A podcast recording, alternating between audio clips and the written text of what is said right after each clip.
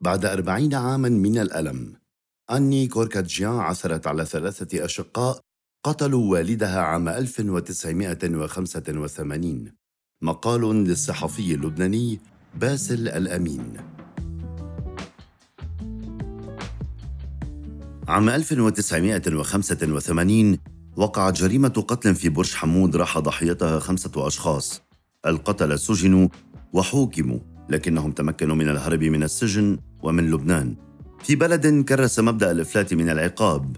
وجدت عائلات الضحايا نفسها أمام حائط مسدود لكن هؤلاء لم يتراجعوا عن المطالبة بالعدالة. وهم وجدوا بعد سنوات من الجريمة قرائن على وجود القتلة في دول أوروبية. وشرعوا بخوض مسار قضائي دولي في سبيل استرداد لبنان للمرتكبين ومحاكمتهم. هنا قصة بحث عن العدالة. عمرها 37 عاما. عام 2013 وأمام إحدى عمارات شارع مرعج في ضواحي منطقة برج حمود ألقت أني نظرة أخيرة على المبنى الذي اقتاد داخله والدها إلى غرفة مملوءة بالصناديق الفارغة في عام 1985 وأطلقوا الرصاص على رأسه تاركين جثته هناك ملقاة كأنها صندوق فارغ آخر بلا روح ولا قيمة في المكان نفسه وأثناء قيامها بجولة صغيرة في المكان عثرت أني على شيء من حقيقة مقتل والدها المفقودة حقيقة باستطاعتها أن تطمر معالم الجريمة إلى الأبد وأن تعيد ترميم بعضا من عدالة لم تعرف معنى لوجودها في حياتها. رأت أني شيئا منها في تلك العمارة آنذاك وهو شيء في داخلها لم يكن قد شفي تماما من آثار تلك الجريمة. أخبرت أني صديقا لها قدم من أوروبا تفاصيل مقتل والدها بعدما دلته على مكان وقوع الجريمة. حشرية صديقها في معرفة تفاصيل القصة أعادت أني إلى تاريخ الثامن والعشرين من أذار مارس 1985 حينها كانت لا تزال في الثانية عشرة من عمرها. عندما أقدم ثلاثة إخوة لبنانيين من أصل أرمني هم بانوس 27 سنة حينها وهراتش 20 سنة ورافي 23 سنة نهابديان على السطو على محترف لصقل المجوهرات وسرقة مجوهرات بقيمة 20 مليون ليرة بعدما قتلوا جميع الموظفين فيه وهم هاني زمار 28 سنة وهو تاجر البضاعة. خاتون تيكيان 27 سنة مسؤولة خزنة الذهب. أفيديك بوياتجيان 60 سنة كان هو من يهتم بالشؤون المكتبية والتنظيفات. ماريا حنا ميخائيل 32 سنة وهي سكرتيرة المكتب. والد أني هراند كوركاتجيان 60 سنة. وكان هو مالك أكبر قسم من شركة الشرق الأوسط لصقل المجوهرات حيث حدثت الجريمة في مقرها في ضواحي منطقة برج حمود وتحديدا في المبنى القديم الذي وقفت أمامه آني. تلك القصة كانت مألوفة بالنسبة إلى صديقي آني أو على الأقل بدت له كذلك كأن تفاصيلها كانت مماثلة لتفاصيل قصة أخرى قد سمع مجرياتها سابقا. سألها هل لدى أحد الإخوة الثلاثة؟ ولد مصاب بمتلازمة داون أو ما شابه ذلك؟ نعم نعم نعم. لدى بانوس ابنة ولدت بمتلازمة داون عندما كان بانوس مسجونا. كيف عرفت ذلك؟ سألته آني. فأجاب دخلت عام 2005 تقريبا إلى محل لبيع المجوهرات في العاصمة فيينا مع صديق لي يعيش هناك. أتذكر شكل صاحب المحل جيدا. أصلع بعض الشيء مع شعر خفيف حول جانبي رأسه مع شارب كثيف يغطي أنفه مثل رجال العصابات الأمريكيين. وأضاف حينها أطلعني صديقي على شيء من تاريخ ذلك الرجل الذي استقبلنا بلطافة بالغة آنذاك. اتضح أن لهذا الرجل تاريخا مشبوها. لا أحد يعرف لا من أين جاء ولا كيف دخل إلى النمسا. قال لي صديقي بأنه من المعروف عنه بأنه يعيش مع إخوته وعائلاتهم في فيينا بأسماء مزيفة. وأن ثمة دماء على أيديهم كما أنه علم حينها بأمر ابنة بانوس. كانت آني لا تملك من تلك القصة سوى ماضيها وحده. الماضي الذي حفر في ذاكرتها مثل عنوان صحيفة عريض لا التباس فيه. كان التاريخ هو محطة ذاكرتها الوحيدة حيث أن وجوه الضحايا لم تفارق ذهنها أبدا. عاشت على ضفاف تلك الصور تخاف من أن تتبادر إحداها إلى ذهنها دون أن تتمكن من التخلص منها. تقول أني منذ ذلك اليوم وصورة والدي التي نشرت له وهو ميت لم تعد تفارق ذهني. أبي الذي كان حاضرا لحمايتنا وإعالتنا برغم ظروف الحرب المحيطة بنا كيف بإمكانه أن يتحول هكذا وببساطة إلى مجرد صورة لقد رحل تاركا لنا نصيبنا من العزلة. أمي انشغلت لسنوات طويلة بمتابعة القضية في المحاكم. أخي آرتو كان في السابعة عشرة. ضاع عمره وهو يحاول رأب الصدع الذي تركه مقتل والدي في عائلتنا. أمام تلك القصة عاشت أني في بحثها عن ذلك الرجل تخبطا دام ثلاث سنوات بحيث أن الشخص الذي أخبرها تلك القصة لم يعد يتذكر اسم صاحب محل المجوهرات أو أي اسم آخر من شأنه أن يساعدها في العثور على مكانه. إلى حين تعرفت خلال بحثها إلى أحد الإخوة من خلال صورة عثرت عليها على موقع فيسبوك. قبل حدوث الجريمة كانت أني تعيش حياتها بين بيتها في الأشرفي السيوفي حيث كانت تسكن مع والدتها وأخيها ووالدها وبين شارع مرعش الذي عرف عنه في زمن الحرب الأهلية احتواؤه على ما يقارب ثلاثة ألاف عامل كانوا يعملون في معامل لصقل الذهب هناك. القتلة الثلاثة كانوا يعيشون ويعملون في الشارع نفسه. وكانوا على علاقة وطيدة مع والدي أني.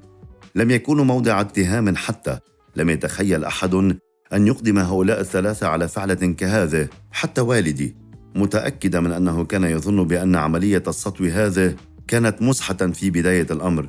لم يصدق إلا بعدما استقرت الرصاصات في جسده. كان رافي نهابديان صديقا لابن أفيديك الأكبر. وكان يملك الجرأة في زيارة منزل الضحية كصديق للعائلة لتقديم تعازيه في اليوم التالي للقتل. كان دم والدي على يديه ثقيلا للغاية. لذلك كان من الصعب عليه الإمساك بفنجان القهوة جيدا عندما قدمته له تقول ابنة أفيديك بعد أسبوعين اعتقلت الشرطة كل من بانوس نهابديان إضافة إلى من عثروا في بيته على قسم كبير من المجوهرات وهو رافي الأصغر سنا من أخيه بعامين وعثر الانتربول في مطار مدينة لارنكا في قبرص على الثالث واسمه هراتش وكان ينتظر الطائرة لمغادرة الجزيرة إلى بلد أوروبي فقبض عليه وسلم للأمن العام اللبناني بعد أربعة أيام من اعتقال شقيقيه. وفي أحد اعترافاته أثناء التحقيق يتحدث رافي كيف أنه كان وشقيقيه يتعاملون مع هران كوركاتجيان في تجارة الحلي على اختلاف أنواعها وكانا بحكم هذا التعامل يترددان على معمله وكانا موضع ثقته وثقة عماله. وبحسب إفادات أخرى فقد بادرا مع شركائهما إلى تنفيذ الخطة التي وضعوها لأنهم كانوا على ثقة بأن التسيب الأمني والفوضى في لبنان سيحولان دون تمكن رجال الأمن من معرفة الفاعلين. عام 1987 تمكنوا في ظروف غامضة من الهروب من سجن رومية وفي العاشر من كانون الأول ديسمبر 1994 حكمت عليهم المحكمة اللبنانية غيابيا بالإعدام خفف بموجب قانون 91 على 84 إلى السجن مدى الحياة مع الأشغال الشاقة. مع الوقت أرادت أني أن تتعرف إلى القتل من خلال الكتب أن تفهم لغة القاتل بالرغم من كونها ضحية. ما الذي أراد القاتل قوله لو لم يستعمل كاتم الصوت؟ بأي عبارات كان بإمكانه أن يستبدل جريمته تلك؟ لم يكن ثمة لغة. قالت أني قرأت الجريمة والعقاب ودرست علم النفس العيادي وعملت مع أطفال مصابين بالتوحد وقرأت الكثير من كتب التحليل النفسي التي بإمكانها أن تفسر لي ولو جزءا بسيطا مما سببه لي هؤلاء المجرمون. لعلني أفهم شيئا مما أرادوا قوله أيضا. ظننت أنه بهذه الطريقة يمكنني أن أتواصل معهم أن أعطيهم فرصة قول شيء ما لكن اتضح لي أنها مجرد شفقة غير مجدية. كل ما يمكنهم قوله هو الأكاذيب وكل ما يمكنني قوله الآن أقتبسه من دوستويفسكي لابد أن يأتي يوم تفضح فيه الأكاذيب. كانت متأكدة جدا من أن الرجل الموجود في تلك الصورة هو هراتش لكنها عندما أعلمت السلطات النمساوية بذلك أرسلوا لها بصمات الرجل الذي في الصورة لكن تلك كانت خيبة أني الأولى لعدم تطابق نتيجة البصمات. ذهبت أني إلى فيينا عام 2016 لأنها لم ترد لخيبتها تلك أن تمنعها من المضي قدما في حين أنها كانت متأكدة أكثر من أي شيء آخر من أن الصورة التي عثرت عليها كانت تعود لهراتش نهابديان. كنت أريد الحقيقة فقط الحقيقة التي باستطاعتها إعادة إحياء من جديد. أعرف أنني غرقت في الماضي بعدما فقدت الإحساس بالأمان كما أنني أعرف جيدا أن الحقيقة لن تعيد والدي إلي لكنها حتما ستعيد إحياء صورته في رأسي. في صيف 2016 وبعد فشل أني في الحصول على مساعدة قانونية وبعد رفض محامين نمساويين قضيتها طرقت أني باب مكتب نوربرت هاسلهوفر وهو أحد أبرع المحامين في فيينا وطلبت منه بعض النصائح فيما يتعلق بقضيتها. أنت لا تسمع هذه القصة كل يوم بهذه العبارات القليلة عبر نوربرت عن دهشته بقصة آني حين سمع تفاصيلها. لقد استمعت إلى قصتها وبصراحة اعتقدت في البداية أن أني قد أخطأت بين الصورتين بالفعل لأن بصمات الأصابع هي دليل دامغ على اختلاف الصورتين. لا أستطيع الآن أن أقول بالضبط ما الذي جعلني أرغب في إلقاء نظرة فاحصة على القصة لكنني أتذكر أنه على الرغم من بصمات الأصابع كان لدي شعور بأنه قد يكون هناك شيء ما. في صيف خريف 2016 بدأ نوربرت بحثه عن أثر تلك العائلة. أعطته آني جميع المعلومات. الأسماء وتواريخ الميلاد عن الأشقاء الثلاثة وأفراد أسرهم أي أقارب زوجات الإخوة الثلاثة. ثم بحثا معا في مجموعة متنوعة من المصادر حتى بدأت الخيوط تنكشف خيطا تلو الآخر. على سبيل المثال كتب ابن هراتش نهابديان على فيسبوك في سياق وفاة رافي نهابديان أن عمه قد توفي. مع وجود أدلة من هذا القبيل حينها شعرا بأنهما قد اقتربا أكثر من هدفهما. ذات يوم اكتملت الأدلة أمامي وفهمت أنه قد حان الوقت لأن نوجه ضربتنا. اكتشف نوربرت بأن بانوس نهابديان هو نفسه أسيدغيك مزبانيان الذي يعيش في فيينا. أنا لا أتحدث الأرمنية ولم أكن أعرف أن اسم أسيدغيك هو اسم امرأة إلى أن لفتت عني انتباهي إلى هذا الأمر. رجعت كل شيء مرة أخرى وتوصلت إلى النتيجة ذاتها. لقد خدع بانوس نهابديان السلطات النمساوية لسنوات وعاش هناك باسم امرأة اسم أخت زوجته. سرعان ما اكتشفا أن رافي قد توفي منذ بضع سنوات لكنهما كانا لا يزالان بحاجة إلى دليل. بحث نوربرت عن قبره لأول مرة في القسم الأرمني من مقبرة فيينا المركزية لكن لم يكن هناك شيء يمكن العثور عليه هناك. بطريقة ما اكتشف نوربرت أن جسد رافي محفوظ في الكنيسة في ماتسلينسدورفر بلاتس ربما كان قبره أيضا في هذه المقبرة؟ سأل نفسه. ينبغي لك أن تكون من الأقارب من أجل أن تتمكن من الحصول على معلومات من إدارة المقبرة في النمسا. لذلك كان الخيار الوحيد الذي تبقى لدى نوربرت هو أن يبحث عن القبر بنفسه وكان ذلك بمثابة بحث عن إبرة في كومة قش. استغرق الأمر بضعة أيام وساعات. ولكن بعد ذلك حصلنا على دليلنا القاطع. لقد تمت كتابة كلا الاسمين على شاهد القبر الهوية النهابديانية والأخرى الفينية المزيفة وتاريخ الميلاد الصحيح.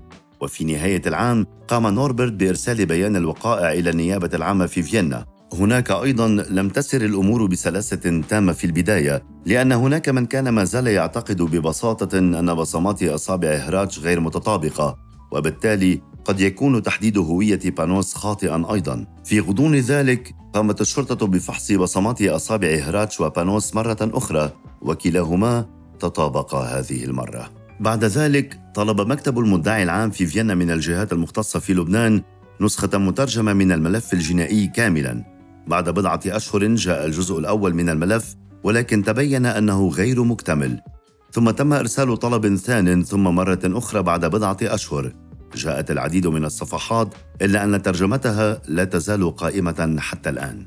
أصبحت السلطات النمساوية على علم بأن بانوس نهابديان يعيش بهوية مزيفة باسم جورج مازبانيان يمتلك محل مجوهرات خلف دار الأوبرا ويديره مع زوجته وابنته. بطريقة ما تمكن من الاستمرار في جذب العملاء المشاهير. من ناحية أخرى لدى هراتش مشغل صغير وشقة رثة للغاية لم يصل أي من هذه العائلات إلى ثروة حقيقية.